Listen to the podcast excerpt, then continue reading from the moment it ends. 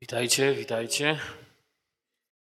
To taka nasza szkoła biblijna, bym powiedział, w czwartek, gdzie studujemy sobie Słowo Boże i możemy uczyć się, co ono mówi, do kogo mówi. Dzisiaj chciałbym rozpocząć naszą piątą taką biblijną lekcję, czy trudno nawet kazanie może nazwać, z listu do Tesaloniczan. Chciałbym mówić dzisiaj troszeczkę z innej strony Ewangelii.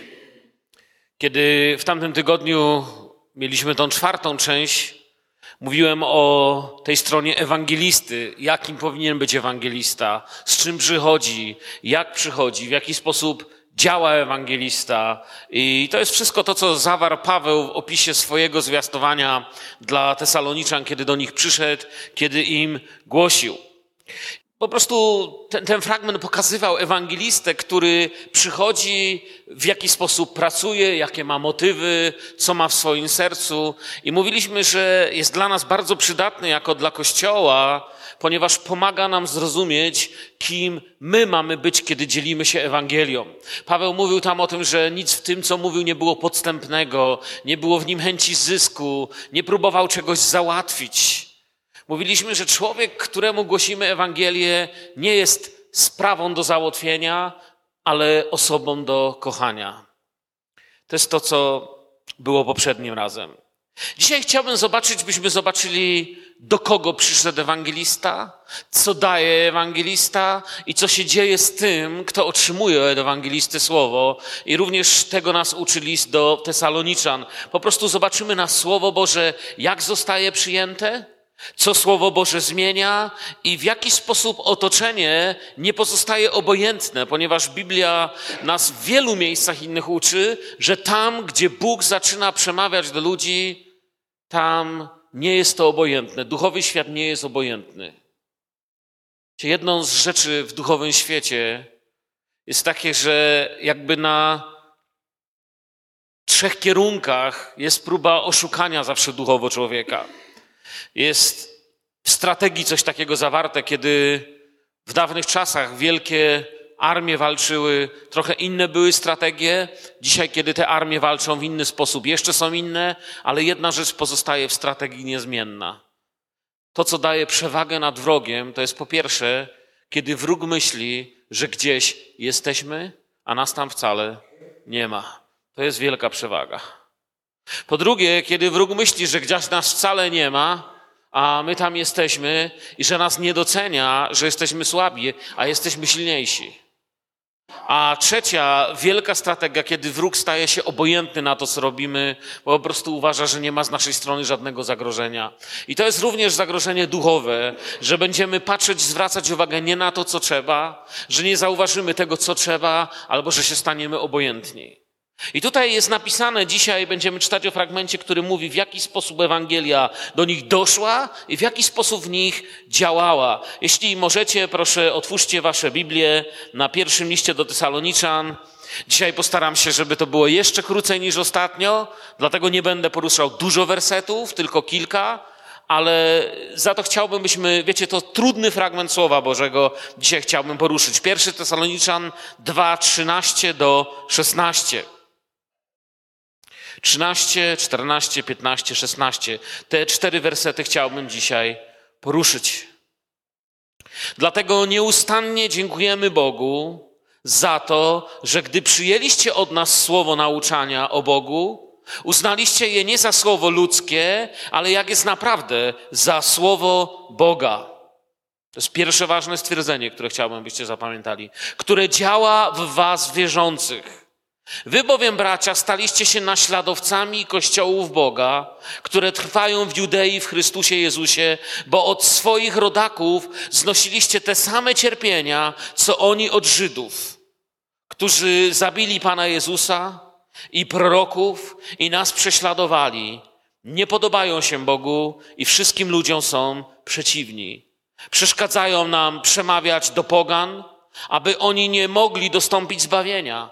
W ten sposób dopełniają miary swoich grzechów, nadchodzi jednak na nich ostateczny gniew.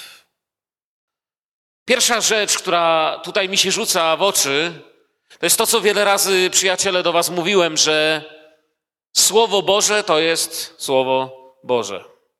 Że Słowo Boże mówimy dlatego, że jest Słowem Bożym, ponieważ zostało wypowiedziane przez Boga. I wiecie, nam jest to tak czasami trudno zrozumieć, że Słowo Boże to po prostu Słowo Boże, a jednak Biblia tutaj o tym mówi i jest to ważne. Wiecie, chciałbym, byśmy każdy z nas, kiedy uczestniczy w czytaniu Słowa Bożego, abyśmy pamiętali, że Biblia nie jest y, gazetą. Biblii nie czyta się tak samo, jak się czyta gazetę. Biblia to nie jest gazeta, ale to jest słowo, które działa. Gazeta nas tylko i wyłącznie informuje, natomiast Biblia jest słowem, które działa. Gazety się przeterminują. Wiele razy mówiłem, że gazety, które ukażą się za trzy dni albo w przyszłym tygodniu, już są mniej aktualne niż Biblia. Gazety dzisiaj są, a jutro ich nie ma. Dzisiaj ludzie się trzęsą i czytają w nich artykuły. Dwa dni później te gazety u kogoś w ubikacji leżą albo w łazience i są nikomu niepotrzebne. Natomiast Biblia jest bardziej aktualna dziś niż była wczoraj. Jeszcze bardziej aktualna, chociaż wczoraj była bardzo, bardzo aktualna, dzisiaj jeszcze bardziej dzień i sprawy, które zapowiada, rzeczy, które naucza, się przybliżyły. Jak mówię, gazety się przeterminują, gdy Biblia aktualizuje się w naszym życiu, kiedy im bardziej w nią wchodzimy, im bardziej z niej czerpiemy, im bardziej ją czytamy, tym więcej tego się w naszym życiu dzieje. Gdzie czasami Słowo Boże opisuje, że coś się stanie, a ludzie mówią, zobacz, już taki i taki rok, taka i taka data, taka i taka godzina, Słowo Boże się pomyliło. Cię przez te lata, które czytam Słowo Boże, nauczyłem się jednej rzeczy. Prędzej się zegarki spóźnią niż Słowo Boże. Jeśli coś nie dzieje na czas, to znaczy, że się zegarek opóźnia. To znaczy, że się historia opóźnia, ale na pewno nie Słowo Boże. Codziennie ona jest aktualna. Codziennie nieprzemienna. To jest słowo wypowiedziane przez Boga, natchnione przez Ducha Świętego. Słowo, które nie zaprzecza sobie nigdzie. Cie tylu było ludzi, którzy próbowali znaleźć w Biblii jakieś paradoksy. Jeden z ludzi, który napisał książkę na temat biblijnych paradoksów, właśnie w czasie poszukiwania tych paradoksów, mówił, że Biblia sobie zaprzecza, że jest nieścisła, nawrócił się. Jeden z ludzi, którego bardzo dobrze znacie jako kaznodzieję, wykładowcę, Josh McDowell, na pewno go pamiętacie, on właściwie, jego przygoda z Biblią zaczęła się od tego, że postanowił napisać książkę, w której raz na zawsze ośmieszy Biblię i będzie z tym po wszystkim. Okazało się, że to Słowo Boże dotknęło się go, ponieważ to jest Słowo Boże. A więc zobaczmy jeszcze raz na ten trzynasty werset. A przeto i my dziękujemy Bogu nieustannie, że przyjęliście Słowo Boże, które od nas słyszeliście, Przyjęli Słowo Boże, które słyszeli, nie jako Słowo ludzkie, ale jak jest prawdziwie, jako Słowo Boże, które też w Was wierzących skutecznie działa. Po pierwsze, czym jest, tutaj jest napisane, i po drugie, co robi. Widać, że Wiecie, kiedy popatrzycie teraz z perspektywy tych rozdziałów, które już studiowaliśmy werset po wersecie, widać, że Paweł bardzo kocha ten zbór. Ciągle za nich dziękuje, ciągle zachęca, ciągle cieszy się tym, jak oni przyjęli Ewangelię. Ja myślę, że wdzięczność za siebie wzajemnie podoba się Panu Bogu. Amen. Wdzięczni jesteście Bogu na przykład za brata, za siostrę? Wiecie, to jest to, to jest coś, co się Panu Bogu podoba. Paweł jest wdzięczny za Tesaloniczan. Pisze o tym, mówi o tym. Świat raczej inaczej działa. Świat mówi, im mniej do podziału, tym lepiej. Im y, więcej elitarnego grona, tym lepiej. Świat się nie cieszy wzajemnie, kiedy jest dużo ludzi. No chyba, że na tym można zarobić. Ale Słowo Boże, które od nas słyszeliście, mówi Paweł. Chciałem powiedzieć wam, że ja sobie mogę wyobrazić, jak Paweł do nich przyszedł. Paweł że przyjęli Słowo Boże, które usłyszeli od nich, nie jako Słowo ludzkie, ale tak jak jest prawdziwe, jako Słowo Boże. Ale popatrzcie na to tak trochę bez takiego religijnego filtra. Wiecie, jak Paweł do nich przyszedł? Paweł nie przyszedł do Tesaloniki, że wiecie, najpierw wjechało 40 słoni i trąbiły trąby. Potem wjechała kawaleria, jakieś 300 wojska na koniach. I znowu trąby, i wszędzie chorągwie wisiały, i grały orkiestry, i wielki apostoł wszedł w złotych sandałach, w pozłacanej szacie, w złotym hełmie, i znowu grały trąby, i zaczął im mówić, a ziemia się trzęsła, niebo się chmurzyło. Nie, tak nie było. Przyszedł z jakimś kijem on, Sylas, Tymoteusz, być może ktoś jeszcze z nimi, brudni, spoceni, wystraszeni, sfatygowani, zmęczeni. Przyszli i zaczęli się dzielić Słowem Bożym. Ale było w nim coś, co te saloniczanie w nim zobaczyli. Coś, co wyczuli, że działa. To nie było słowo ludzkie czuli. Przecież Paweł nie był supermenem. I u Pawła to dziękowanie za nich jest nieustanne. Dla niego to był cud. Ja myślę, że też dla niego był cud, dlatego że Paweł wiemy, że nie był jakimś człowiekiem niesamowitego wyglądu. Niektórzy mówią, że Paweł, jeżeli można w ogóle coś wywnioskować o jego wyglądzie, mówią, że prawdopodobnie w naszych czasach nosiłby duże okulary. W tamtych czasach nie było, więc miał przymrużone oczy.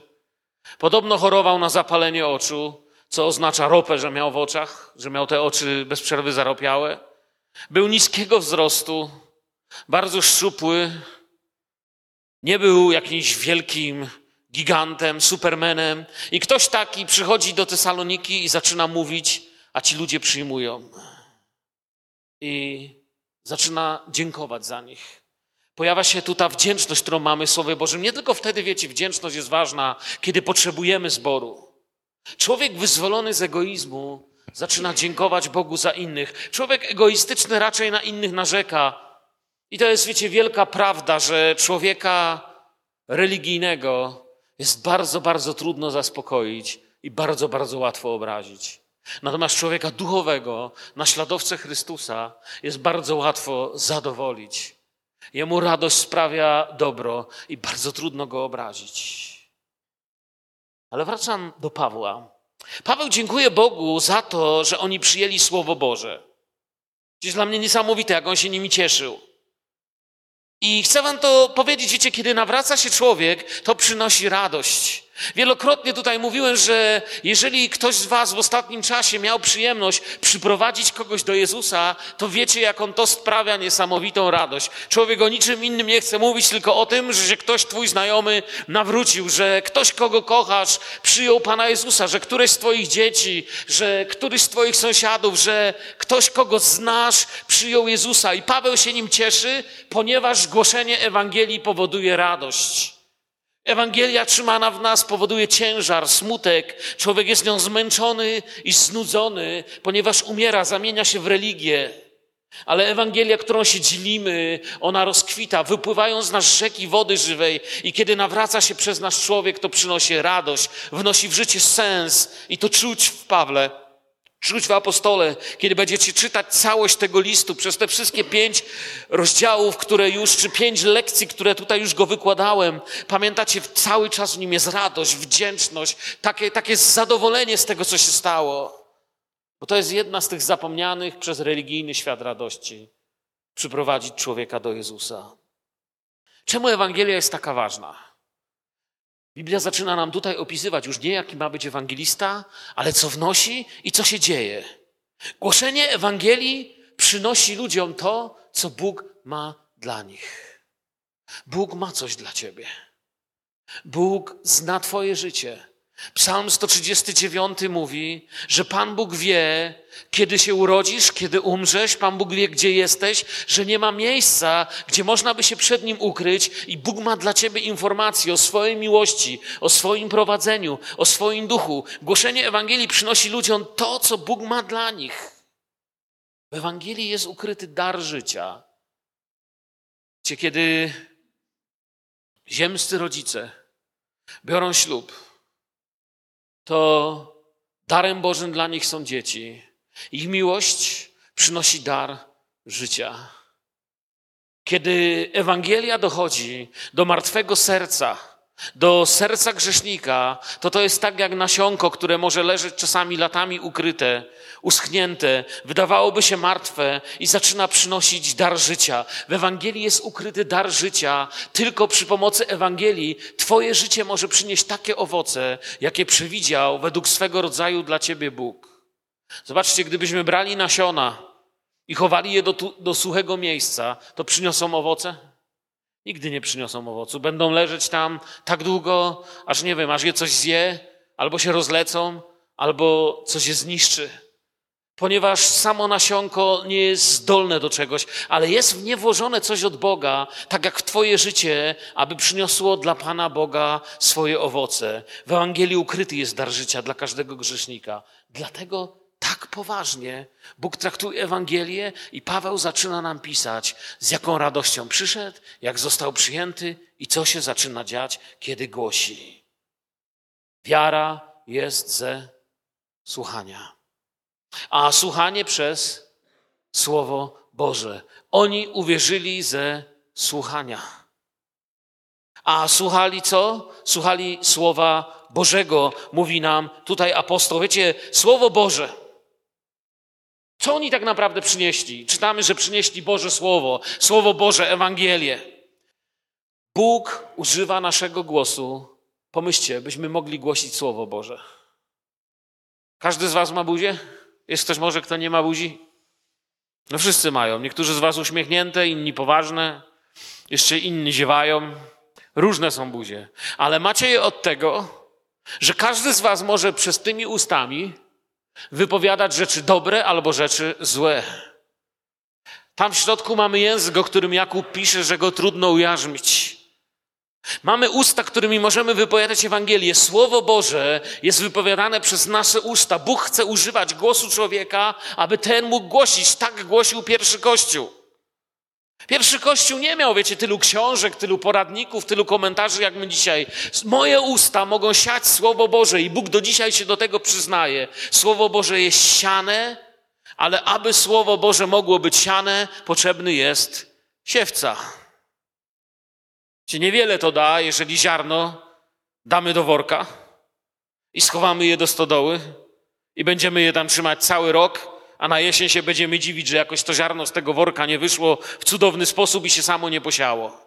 I powiemy, no niby miałoby być cudowne.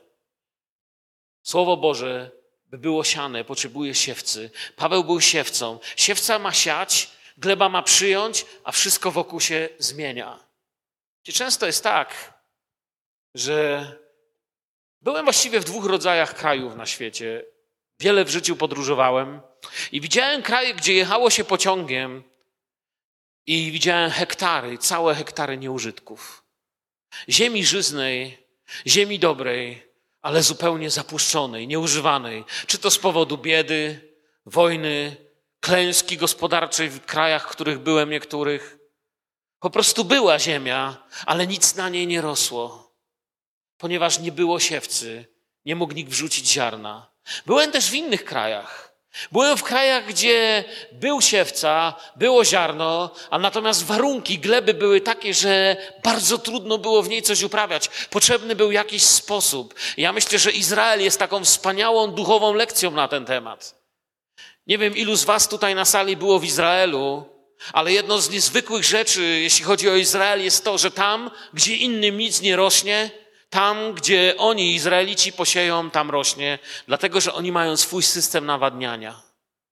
Takimi, wiecie, schowanymi często pod ziemią, a czasami lekko na ziemi widać je, przysypane tylko lekko prochem, leżą takie cieniutkie gumowe rurki, którymi woda kropelkowo kapie do gleby.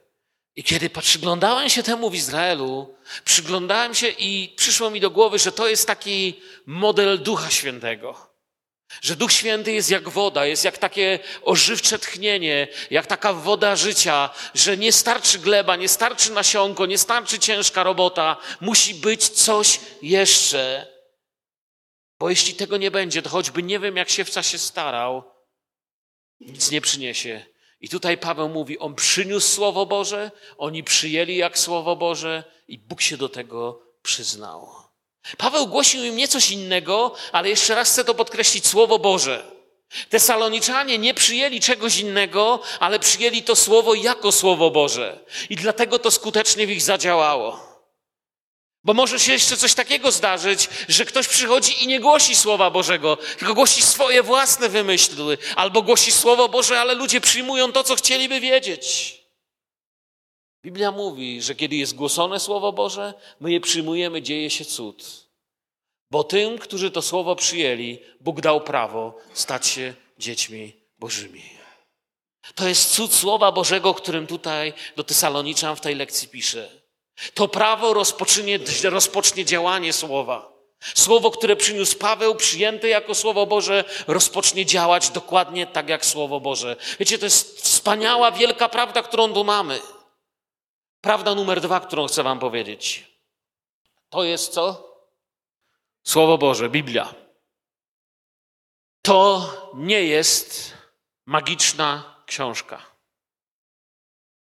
To nie jest jakaś magiczna książka, która zawiera w sobie magiczne słowa, które w jakiś dziwny, magiczny sposób działają.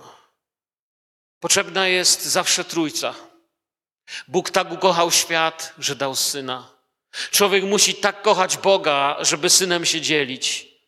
A grzesznik, w nim zostaje wzbudzona taka miłość, żeby tego syna, żeby to słowo przyjąć. Ta księga nie jest magiczna. Paweł nie przyszedł i nie głosił mi jakiegoś magicznego słowa z jakimś przekazem podświadomości, że czy chcieli, czy nie chcieli, czy się im podoba, czy nie podoba, to słowo zaczęło działać, ich zmienia. Ważne jest, jak te słowa są głoszone i jak są przyjmowane, ale chcę, byście zapamiętali, ta księga nie jest magiczna. Słyszałem kiedyś o ludziach, którzy w miejscu, gdzie podobno działy się złe rzeczy, żeby je uświęcić, to miejsce, wykopali dziurę w podłodze i zalali w betonie dwa egzemplarze Biblii. Bo mówili, że to uświęci to miejsce. Wiecie, to jest więcej z magii, chyba więcej Harry'ego Pottera czytali niż Ewangelii. To nie, nic nie daje. Jeżeli to słowo nie zostanie przyjęte sercem, jeśli to słowo nie zostanie przyjęte tak, jak się należy, to pozostanie tylko kartką i drukiem. Ta książka sama w sobie nie jest żadną magią, żadnym talizmanem i myślę, że ciężkim grzechem jest traktowanie w ten sposób Biblii. Gdzie widziałem czasami polityków, którzy kładą na Biblii rękę i przysięgają na Biblię, przyrzekają na Biblię. Widziałem polityka, który nie tylko trzymał ją, nie tylko ludziom obiecywał, trzymając tą Biblię, ale potem jeszcze tą Biblię wycałował. Biblia nie potrzebuje być całowana. Biblia nie potrzebuje być celebrowana. Biblia potrzebuje być czytana, abyśmy wiedzieli, czego chce od nas Bóg. Jest to, do czego ono jest. Przyjęcie Słowa Bożego zawsze zmusza do odpowiedzi. Wiecie, jedynie czczenie tej książki do żadnej odpowiedzi w życiu nas nie zmusi. Jeśli ja coś mówię, możecie to przemilczeć. Możecie przyjąć to, co mówię, możecie się zgodzić, możecie się nie zgodzić, ale kiedy Słowo Boże coś mówi, człowiek musi z tym coś zrobić.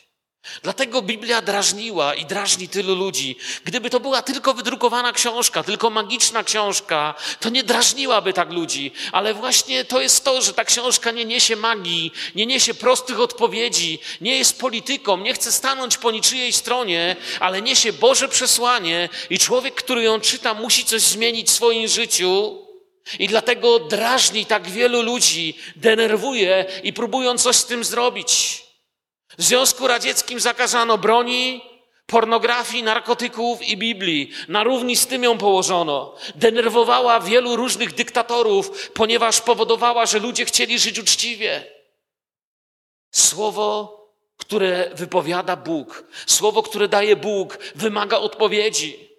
Pamiętam, kiedy w celach, jeszcze pracując w więzieniu, nieraz wam o tym mówiłem, rozdawaliśmy te malutkie gedeonitki, zwykłe, malutkie, niebieskie bibelki, takie, wiecie, maleństwa. Zdawałoby się, co z taką książeczką kryminalista może zrobić? Owszem, nie każdy ją używał. Ci byli tacy, którzy brali od nas Biblię. Ja się na przykład zastanawiałem, raz jeden brał jedną, drugą, trzecią, czwartą, myślę, po co mu tyle tych Biblii? Ja myślałem, może tyle rozdaje. Wiecie, oni odkryli, że w Biblii jest dobry papier na papierosy. On się dobrze palił po prostu. Biblia jest zrobiona z takiego cienkiego papieru, że jak tam się wsypali do tego trawę albo liście, to mi się to dobrze paliło. Wiecie, ani go piorun z nieba nie trafił za to. Ponieważ jeszcze raz wam mówię, to, jest, to nie jest księga magiczna. Tam jest ukryte przesłanie dla żywego człowieka od żywego Boga. A inni? Pamiętam, przechodziliśmy kiedyś koło jednej celi, daliśmy człowiekowi o taki malutki Nowy Testament wielkości dzisiejszego telefonu komórkowego. Dwa tygodnie później, słuchajcie, wracamy do tej celi, a ten człowiek z nami rozmawia, jakby był naszym bratem całe życie. Ma taki sposób mówienia, taki sposób myślenia o Bogu. Mówi to swoimi słowami, ale czuliśmy, że ta książka zrobiła w nim coś. Czasami robiła takie rzeczy, że wiecie, w głowie mi się nie mieściło, że tak mogła przemówić. Do dziś pamiętam, jak jeden nożownik, morderca, przyszedł i był wstrząśnięty i patrzył na nas i mówił: Słuchajcie, mnie w tym więzieniu nie wolno dotknąć palcem. Wiecie, on był z tej wysokiej kasty, oni się mieli nie wiadomo za kogo. Tam w koloniach karnych Rosji. On mówi: Ale czytałem tą małą książkę, coście mi dali.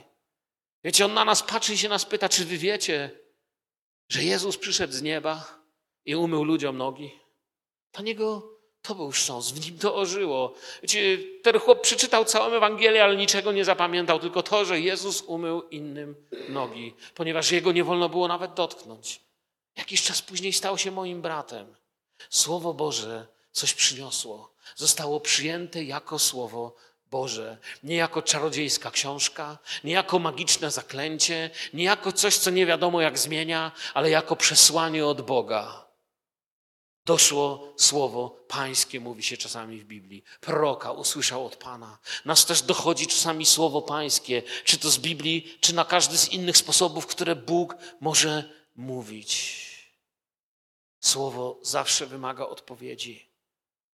Najpierw, kiedy czytacie Słowo Boże, wiecie jak to działa w naszym życiu? Kiedy otwieracie Słowo Boże, aby się działo taka odpowiedź, jak tu jest opisana, Najpierw musicie na Słowo Boże zareagować umysłem. Dlatego często, kiedy nauczam o czytaniu Biblii, albo rozmawiam o tym z innymi ludźmi, mówię ludziom, że inaczej Biblię czyta się rano, inaczej czyta się Biblię wieczorem. Czasami odkrywam, że nie mamy umiejętności czytania Słowa Bożego. Niektórzy ludzie mówią, czytam Biblię, jak czytasz? Wiesz co, no dzisiaj to mi się udało siedem rozdziałów. I czasami, wiesz, kiedy się ich spytasz właściwie, co czytali, no to to tak nie do końca wiedzą, co przeczytali w tych siedmiu rozdziałach. I wtedy jest dla nich zaskoczeniem, kiedy do nich mówię: Ja dzisiaj przeczytałem dwa wersety, ale z tych dwóch wersetów tyle mi dały do myślenia, że mógłbym książkę napisać. Chciałem Was zachęcić, kiedy czytacie Biblię rano, nie czytajcie Biblii dużo na ilość.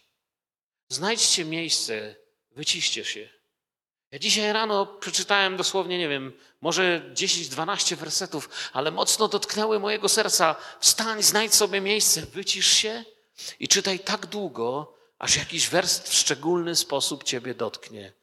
Przyjmij Słowo Boże jak Słowo Boże. Kiedy cię szczególny sposób dotknie, zamknij Biblię. Zapisz sobie ten werset. Wpisz sobie go w komórkę. Skopiuj go w komórce. Zaznacz, jest tyle metod i chodź tym słowem cały dzień. W przerwie popołudniowej w pracy znowu nie masz czasu przeczytać 15 rozdziałów. Nie masz czasu przeczytać pięć ksiąg. Ale masz czas przypomnieć sobie znowu ten werset. Znów się nad nim pomódl. I wieczorem przeczytaj większy fragment Słowa Bożego, ponieważ serce będziesz miał pełne. Wiecie, do czego się w ten sposób doprowadzicie? Że będziecie gotowi zawsze o dowolnej porze, kiedy was ktoś poprosi, aby się czymś ze Słowa Bożego podzielić, bo będziecie to mieć w sobie. Nie będziecie tego czytać na ilość, ale zacznę od tego. Najpierw Słowo Boże dochodzi do naszego umysłu i to już coś zmienia. Zaczynasz myśleć. Kiedy zmienia się u człowieka myślenie, zaczyna się zmieniać jego działanie. Dopóki nie zmienia się myślenie, nie zmienia się działanie. Myślenie się musi zmienić. Czy ja miałem kolegę, który zaprosił do swojego domu bezdomnego człowieka. Ten bezdomny człowiek wziął i okradł go i ukradł mu wszystko, jeszcze chciał mu podpalić mieszkanie. Dlatego, że ten człowiek miał niezmienione myślenie. Potem, kiedy się nawrócił, sam nie mógł wierzyć w to, co chciał zrobić. Biblia najpierw dotyka Twojego umysłu, duszy, do głębi ducha sięga, rozdziela, wchodzi, wsiąka. I potem, kiedy zmienia się myślenie, zmienia się działanie, a wiecie, co się dzieje? Kiedy zmienia się działanie, zmienia się świat wokół nas. To jest to, co pierwszy werset nam w jakiś sposób pokazuje. Ale kiedy zmienia się świat wokół nas, to świat zaczyna zwracać na nas uwagę. Często ludzie mówią: Chcielibyśmy, by przyszło przebudzenie. Chcielibyśmy, żeby znowu był taki kościół jak w dziejach apostolskich. Słyszeliście, jak tak ktoś mówi? Ja wiele razy słyszałem, jak ktoś mówi, wiesz, chciałbym, żeby nasz zbór to był taki jak w dziejach. Nie wiem, czy wiecie, ale Kościół w dziejach apostolskich nie tylko był potężny w działaniu, ale też był strasznie prześladowany. Z reguły tam, gdzie przychodzi przebudzenie, po jakimś czasie przychodzi prześladowanie. I to jest prawie że historycznie udowodnione. Świat nigdy nie zmieni się przez chodzenie do kościoła, ale świat się zmieni przez to, że przyjmiemy Słowo Boże jako Słowo Boże i to zaczyna wszystko zmieniać. Nasza pasja uczciwość, prawość, wolność od grzechu, zaczyna iść świat. I zobaczcie, Jezus przyszedł i głosił, i my często nie myślimy tak o Jezusie, ale nie wiem, czy wiecie, Jezus miał wrogów. Uwierzycie w to? To nie brzmi dziwnie? Jezus miał wrogów. I to nie byli ateiści. Byli tacy, co przyjęli, ale byli tacy, którzy, kiedy zaczęło się wszystko wokół zmieniać, zobaczcie, pamiętacie tego człowieka, którego Jezus uzdrowił, był ślepy i widział? Za rodziców się wzięli, za otoczenie, za wszystkich się wzięli. O nie, nie, nie, nie, my tego tak nie zostawili. I tak długo działali, działali, działali, aż w końcu pomyśleli, załatwiliśmy sprawę i posłali go na krzyż. Załatwili sprawę, przybyli do krzyża, schowali do grobu i myśleli po wszystkim. Trzeciego dnia zmartwychwstał. Tego przyjąć nie chciał świat, ale nagle teraz to słowo, przyjmowane jako słowo Boże, dociera do Tesaloniki. Pamiętacie? List do Tesaloniczan jest najstarszym dokumentem chrześcijaństwa, wam mówiłem. Gdyby Nowy Testament ułożyć po kolei, tak jak zostały pisane te dokumenty Nowego Testamentu, czy księgi Nowego Testamentu, jak wolicie, to byłaby to pierwsza. Byłaby wcześniej nawet niż te nasze cztery Ewangelie. I teraz nagle w Tesalonice i gdzie indziej, w Judei wcześniej, pojawiają się kościoły. Pojawiają się zbory, które zaczynają mówić to samo, co mówił ten, którego zabili. Pierwsze doświadczenie mieli ze Szczepanem. Kiedy Pan Jezus był przybity do krzyża, powiedział do ludzi, którzy słyszeli, co powiedział: Ojcze, niech na nich spadnie gniew? Nie. Powiedział: Ojcze, co? Wybacz im, odpuść im, bo nie wiedzą, co czynią. I nagle, kiedy mordują Szczepana, słyszą dokładnie to samo. Wymyka im się spod kontroli miłość. Świat tego nie chciał przyjąć. Jak to ten, którego zabiliśmy, teraz w tylu innych jest zmartwychwstały, żyje przez tylu naśladowców? I czternasty werset to są właśnie naśladowcy. Zobaczcie, jak się zaczyna czternasty werset.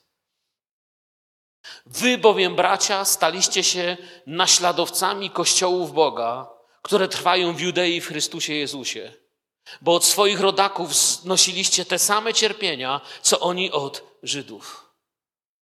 Pamiętajmy teraz, kiedy patrzycie na czternasty werset, w ogóle kiedy patrzycie na cały ten list, widzicie w nim dziwne rzeczy, chcę, abyście pamiętali jedną rzecz. Oni nie mieli w dłoni Nowego Testamentu. Mieli to, co my nazywamy Starym Testamentem, ale nie mieli w dłoni tego, co my nazywamy Nowym Testamentem. Apostoł nie mógł wstać i powiedzieć: Otwórzmy dzisiaj list do Koryntian, bo go nie napisał jeszcze. Albo nie mógł wstać i powiedzieć: Otwórzmy dziś Ewangelię Jana. To wszystko dopiero się zaczynało, to dopiero było przygotowywane. Nie mają w dłoni Nowego Testamentu. Jak mówię, studujemy najstarsze pismo chrześcijaństwa, a więc zaczynają patrzeć tam, gdzie widać Chrystusa. Widzicie, gdzie patrzą w 14 wersecie? Patrzą na Kościół w Judei. Tam, gdzie widać Chrystusa, tam patrzą. Tam, skąd się można nauczyć, tam się uczą. Wiecie, ludzie zawsze za kimś idą. I to, za kim pójdziecie, przyniesie owoc waszego życia. Jeżeli w swoim życiu pójdziesz za Jezusem, zmieni się Twoje myślenie, zmieni się Twoje działanie, zmieni się Twoje otoczenie. Jeżeli pójdziesz za człowiekiem, zawiedziesz się w swoim myśleniu i zawiedziesz się w swoim działaniu. Jakiś czas temu spotkałem moją znajomą. Zaczęliśmy ze sobą korespondować, wymieniliśmy adresy. Wiecie, bardzo się zdziwiła, że nie popieram partii politycznej, którą popiera.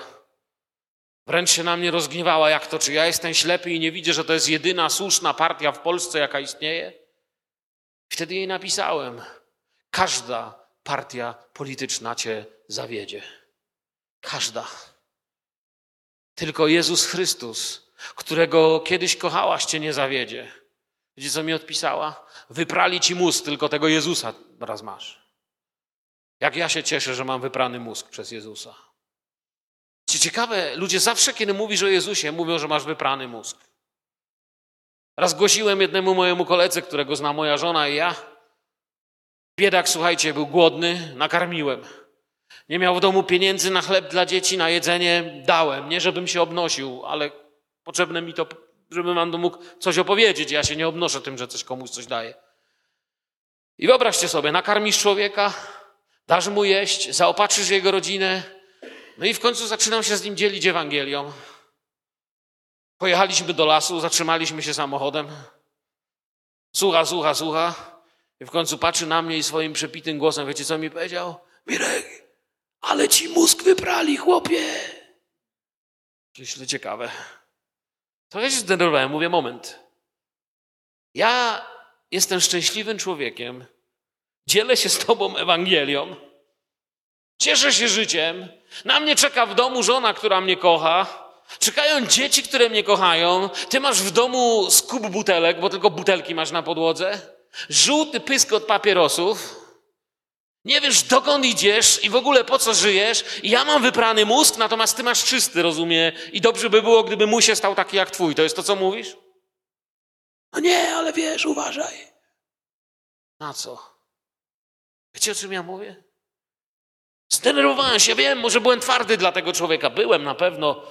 Często, wiecie, mm, jestem jak ruski żołnierz, wiecie. Najpierw strzelam, potem sprawdzam dokumenty. Też najpierw pytam, potem myślę. Czy przepraszam, najpierw mówię, a potem pytam i myślę. Nawet jako kaznodzieja. Potem muszę biec do Władka i mówię, ty Władek, wytnij to skazania. Ale ludzie, kiedy stajemy się naśladowcami, kiedy wracam do naszego tematu, bo odjechałem, wiecie, pięć mil od tematu, Wy, bracia, staliście się naśladowcami kościołów Boga, które trwają w Judei w Chrystusie Jezusie, bo od swoich rodaków znieśliście te same cierpienia, co oni od Żydów. Powiedziałem, że patrzyli na kościoły w Judei i powiedziałem, że tam, gdzie człowiek patrzy, to za kim idzie, to przynosi efekt.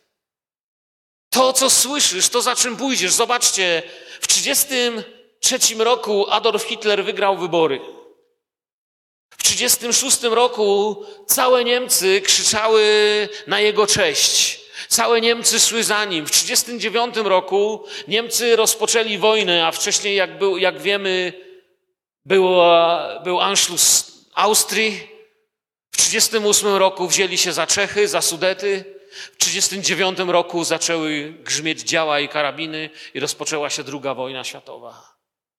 Prawie 65 milionów Niemców w tym wielu pastorów i wiele kościołów zdecydowało się krzyczeć na cześć Hitlera i poszło za nim na ślepo. Sześć lat później Niemcy zebrały plony tego, że poszły za jednym z tych antychrystów, który chodził po ziemi. Były nieliczne wyjątki. Jeden z najbardziej znanych wyjątków, pastor Bonhoeffer. Ale za kim patrzymy, za kim idziemy, to przyniesie owoc. Te kościoły, ci wierzący popatrzyli na Kościół Chrystusa, zaczęli słuchać i uczyć się. I właśnie dlatego, że stali się naśladowcami Kościoła, stali się naśladowcami Jezusa, to sprawiło, że opozycja nie kazała na siebie długo czekać. Bo chrześcijaństwo to naśladowanie Jezusa. Nie jest uczeń nadmistrza. Jeśli mnie prześladowali i was prześladować będą. Uczeń uczy się od mistrza. Jezus powiedział, błogosławieni jesteście, gdy wam złorzeczyć i prześladować was będą i kłamliwie mówić na was wszelkie zło ze względu na mnie. Albo w innym miejscu powiedział, apostoł Piotr napisał, przez Ducha Świętego jest nam powiedziane, albowiem to jest łaską, jeśli ktoś związany w sumieniu przed Bogiem znosi utrapienie i cierpi niewinnie. Co znaczy związany w sumieniu przed Bogiem? To znaczy, że mógłby zrobić coś, co nie jest biblijne. Mógłby zrobić coś, co jest bezbożne. Wiecie, my wierzący ludzie nie jesteśmy wyprani z myślenia. Ja wiem, że czasami przecież mógłbym coś ukraść, ale nie mam tego w naturze. Ja wiem, że mógłbym skrzywdzić człowieka, ale nie mam tego w naturze, ponieważ upodabniamy siebie i nasze życie krok po kroku do Pana Jezusa Chrystusa. Ja ciągle nie jestem tak podobny, jak Bóg chciałby mnie kiedyś widzieć, ale tak samo Ty, ale upodabniamy się. Uświęcamy się, inaczej się to nazywa. Uświęcać znaczy upodabniać się do Jezusa. I Paweł wiedział, o czym do nich mówi. Sam tego prześladowania doświadczył. Czy na pewno wiemy, co chcemy, kiedy mówimy, chcemy być jak On? Kiedy mówimy, że chcę, Panie, być Twoim uczniem? Uczeń nie jest większy niż nauczyciel. Nie nad swojego nauczyciela. Jezus mówi mi, nie bili braw, nie klaskali. Świat nie wiwatował, mnie prześladowali i wy nie będziecie się światu podobać. I wtedy Paweł przechodzi do opisu przeciwników słowa. Pisze, że tamte kościoły ucierpiały od Żydów, żeby zachować kontekst. Co oni od Żydów, kończy się czternasty werset, a piętnasty zaczyna się, którzy zabili Pana Jezusa i proroków i nas prześladowali, nie podobają się Bogu i wszystkim ludziom są przeciwni. Gdzie to jest trudny werset. Wielu ludzi nie wie, co mają z tym wersetem zrobić. Niektórzy przychodzili i mówią, bracie, co to jest? Antysemityzm? Czy, czy co tu tak naprawdę pisze? Paweł pisze o tych, którzy stają przeciwko Kościołowi Pana Jezusa Chrystusa. I wiecie, i nieważne, czy ktoś jest Żydem, czy nie Żydem, stanie przeciwko nauce Jezusa zawsze jest złe i niesprawiedliwe. On tu pisze o tych, którzy stoją przeciwko Kościołowi w Tesalonice i porównuje ich do Żydów z Judei, którzy tam stanęli przeciwko Kościołowi, ale słowa Pawła nie są absolutnie żadnym antysemityzmem. Powiem to jasno, nie można być antysemitą i narodzonym na nowo, zbawionym chrześcijaninem. Jest to niemożliwe. Z kilku powodów jest to niemożliwe, aby nienawidzić Żydów, aby mówić źle o Żydach i aby tak zrozumieć ten werset. Po pierwsze, Pan Jezus był kim? Czy jest? Żydem. Ja wiem, że dla niektórych to może być szok, że nie był Polakiem, a mama nie pochodziła z Częstochowy, ale Jezus był Żydem. Wszyscy autorzy całego Starego i Nowego Testamentu, w Nowym Testamencie, z wyjątkiem Łukasza i z małymi wyjątkami w Starym Testamencie, byli Żydami. Szczególnie jeśli Nowego się chwycimy. Tylko właściwie Łukasz. Prześladowany Kościół w Judei, o którym pisze apostoł Paweł, to również był kto? Żydzi. Sam Paweł jest kim? Amerykaninem? Nie pamiętam. Portugalczykiem był? Kim on tam był? Żydem był. Robił dokładnie poza tym to samo. Apostoł Paweł, zanim został apostołem, uczył matematyki w szkole podstawowej. Dobrze mam? Czy co, co robił? Prześladował Kościół. Prześladował Kościół. Mało, jeszcze ostatni argument. Apostoł Paweł podobne miał nastawienie do Żydów, co Mojżesz do narodu wybranego. Kiedy w tamtym tygodniu mówiłem wam o modlitwie wstawienniczej Mojżesza, mówiłem, że Mojżesz był gotowy stracić swoje imię zapisane w Bożej Księdze Życia. Czytaliśmy o tym, tak się wstawiał za ten naród. Apostoł był gotowy również utracić swój dział, gdyby Izrael, gdyby Żydzi mieli być niezbawieni. Na pewno ten człowiek nie był antysemitą. To słowo nie daje nam prawa do jakiejkolwiek negatywnej oceny Żydów albo Izraela. Tu pisze fakt, co się stało. Poza tym sami wiemy, że jest to w jakiś sposób bardzo duże uogólnienie, ponieważ Żydzi wydali Jezusa, Rzymianie go poprowadzili i ta piękna pieśń mówi nam całą prawdę. To nie gwoździe go trzymały, lecz nasz grzech. To słowo nam nie daje prawa do jakiejkolwiek oceny Izraela. Jesteśmy im winni miłość i modlitwę. Pan Jezus powiedział: Ojcze, wybacz, nie wiedzą, co czynią. Wszyscy nie wiedzą, co czynią. Jesteśmy winni miłość i modlitwę. A poza tym, wiecie, my, ludzie naszych czasów, naszej historii, szczególnie ci, co nie są Żydami, człowiek z Zachodu w cieniu Holokaustu wcale nie wygląda lepiej. W cieniu tego, co zrobiliśmy, co zrobiła historia, co stało się, dobrze mówi Słowo Boże, wszyscy jak owce zbłądziliśmy. Słowo to pokazuje bardziej, kim są wrogowie Kościoła i w jakim duchu działają. Wiedzą o miłości i wybaczeniu, ale robią po swojemu. Nie są nimi po prostu tylko tamci Żydzi. Gdyby byli nimi tylko tamci religijni Żydzi, to dzisiaj właściwie Ewangelia by nie miała żadnego problemu, no bo Żydów już prawie, wiecie, Żyda można ledwie znaleźć już dzisiaj w Europie. Ale jakoś nie widać, żeby w Europie Ewangelia rozkwitała. Ponieważ Paweł tu pisze o pewnym stanie ducha, o pewnej duchowej przeszkodzie. Ale nie skończyły się prześladowania. Nadal Kościół na świecie jest prześladowany. Owszem, w Izraelu wcale nie jest łatwo być wierzącym. Chcę wam powiedzieć, niektórzy z nas idealizują oczywiście też ten Izrael, to też nie jest dobre. Antysemityzm jest ciężkim grzechem. Jak kocham Izrael, błogosławię i modlę się o niego. Ale idealizowanie Izraela i wiara w to, że Żydzi nic innego nie robią, tylko pieśni pobożne śpiewają i błogosławią nam, też jest wielkim niezrozumieniem z tematu. Nie wiem, czy wiecie, tam bardzo trudno jest Kościół prowadzić, ale nie tam się dziś zabija najwięcej wierzących. Tylko dzisiaj, w dzisiejszym dniu, zginęło kilkaset wierzących ludzi. Codziennie giną na świecie. Giną za to, że świat zobaczył w nich to, co tu jest napisane. Zobaczył w nich Jezusa. Widać, że tak jak w tamtym duchu, tak i dziś chodzi o uciszenie wszelkiego Bożego głosu. Uciszyć Jezusa, uciszyć proroków, uciszyć Kościół. Dokładnie dziś jest tak samo. Tu nie ma dla nas żadnego usprawiedliwienia. To nasze grzechy poprowadziły go na krzyż i jako świadomi tej prawdy powinniśmy przyjąć to nowe życie w Jezusie. I Paweł, pisząc do Tymoteusza, jasno powiedział: Prawdziwa to mowa i w całej pełni przyjęcia godna. Posłuchajcie, co o sobie mówi: że Chrystus Jezus przyszedł na świat, aby zbawić grzeszników, z których ja jestem pierwszy. Tak o sobie mówi. To nie gdzieś oni, tamci Żydzi to są grzesznicy. Każdy z nas, zanim Jezusa spotkał, był grzesznikiem. I tak idąc już zamykając do końca dalszy ciąg wersetu, przeczytam z kolejnym wersetem, żebyśmy mieli kontekst cały. Nie podobają się Bogu i wszystkim ludziom są przeciwni. To jest piętnasty werset i szesnasty. Przeszkadzają nam przemawiać do pogan, aby oni nie mogli dostąpić zbawienia. W ten sposób dopełniają miary swoich grzechów. Nadchodzi jednak na nich ostateczny gniew. Tutaj mamy słowa, które i nas dotykają. Po pierwsze, bez wiary nie można podobać się Bogu.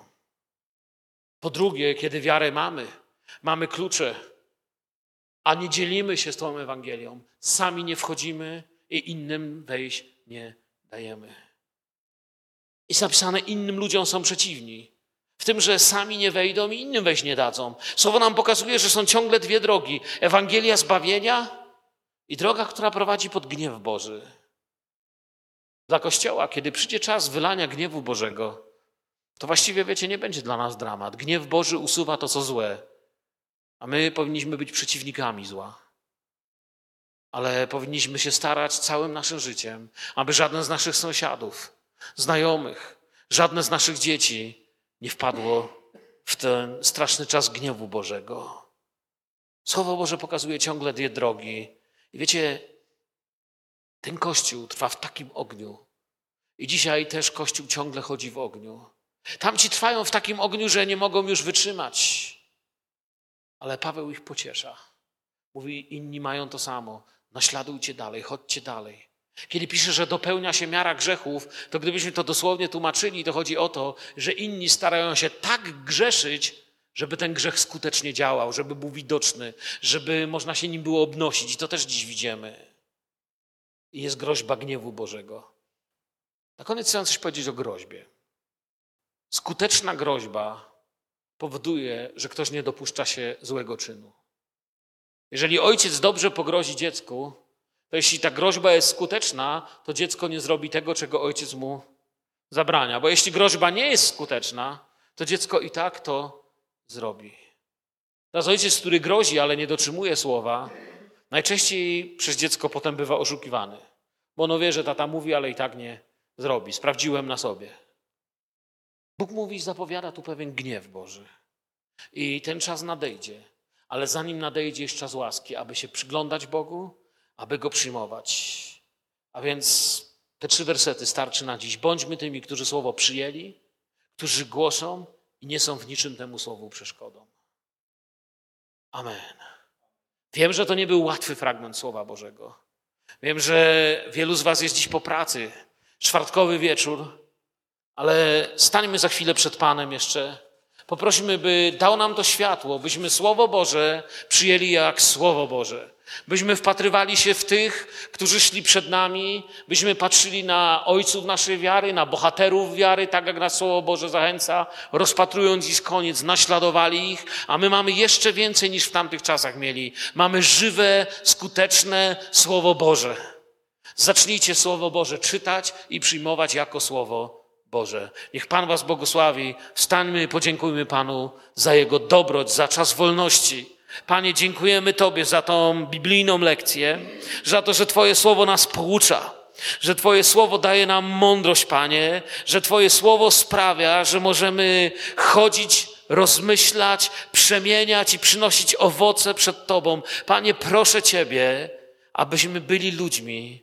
Ja proszę Ciebie, Panie, ja chcę być człowiekiem, który słyszy Twoje słowo jako Twoje słowo, nie jako swoją opcję, nie jako coś do wyboru, nie jako coś, co może zrobię, a może nie zrobię.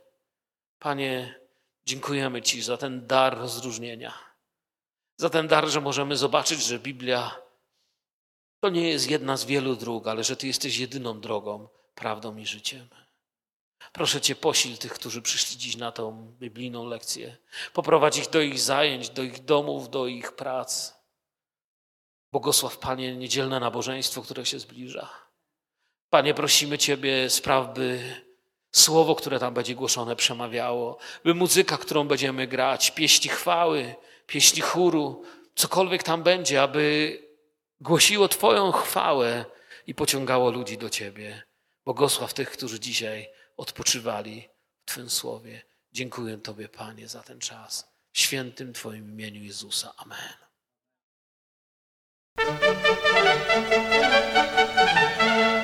Wykład ten został nagrany podczas nabożeństwa w zborze Kościoła Braterskiego w Grudku. Po więcej informacji o naszej społeczności zapraszamy na stronę www.naskale.info. Zapraszamy do słuchania i życzymy błogosławionego czasu z Bogiem.